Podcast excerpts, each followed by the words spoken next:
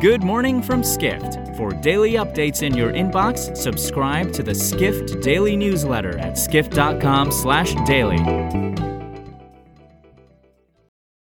It's Friday, May 28th in New York City. And now, here's what you need to know about the business of travel today.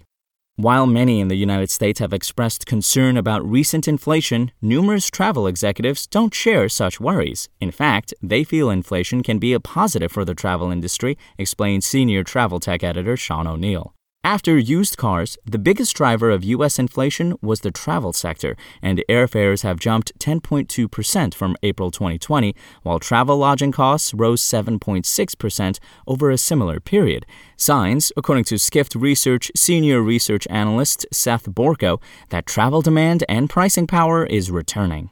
While some travel executives are a bit anxious about the potential rise of costs in fields such as labor, energy, and technology that could harm thin margins, there is optimism that overall inflation rates will be lessened, as one analyst states. Next, travelers needing a hotel room for only a few hours, not a night, have an option they can turn to, reports corporate travel editor Matthew Parsons. Through a content tie up with reservation platform ByHours, travel technology company Sabre is enabling travel agents to use its global distribution system to book rooms for corporate customers by the hour instead of the night. After the tie up, Sabre boasted it's the first global platform to offer hourly hotel reservations. That's a development company executive Wade Jones described as a hospitality microstay to Skift earlier this year.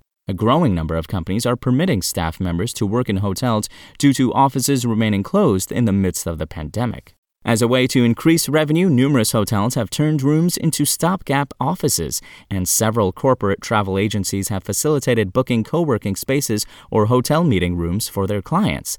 While ByHours was fortunate enough to raise significant capital prior to the onset of the pandemic, it is unclear, though, how long the trend will last as sleeping rooms will likely return to their basic use post COVID.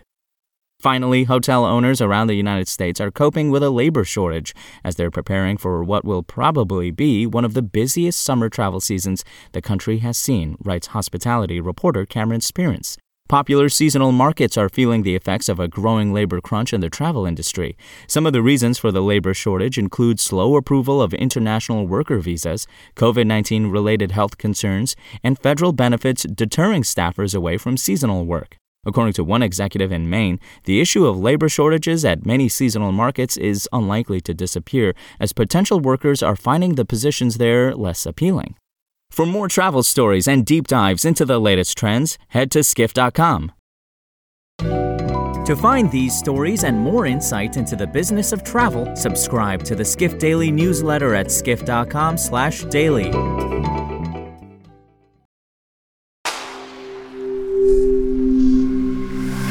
skift.com/daily. SpokenLayer.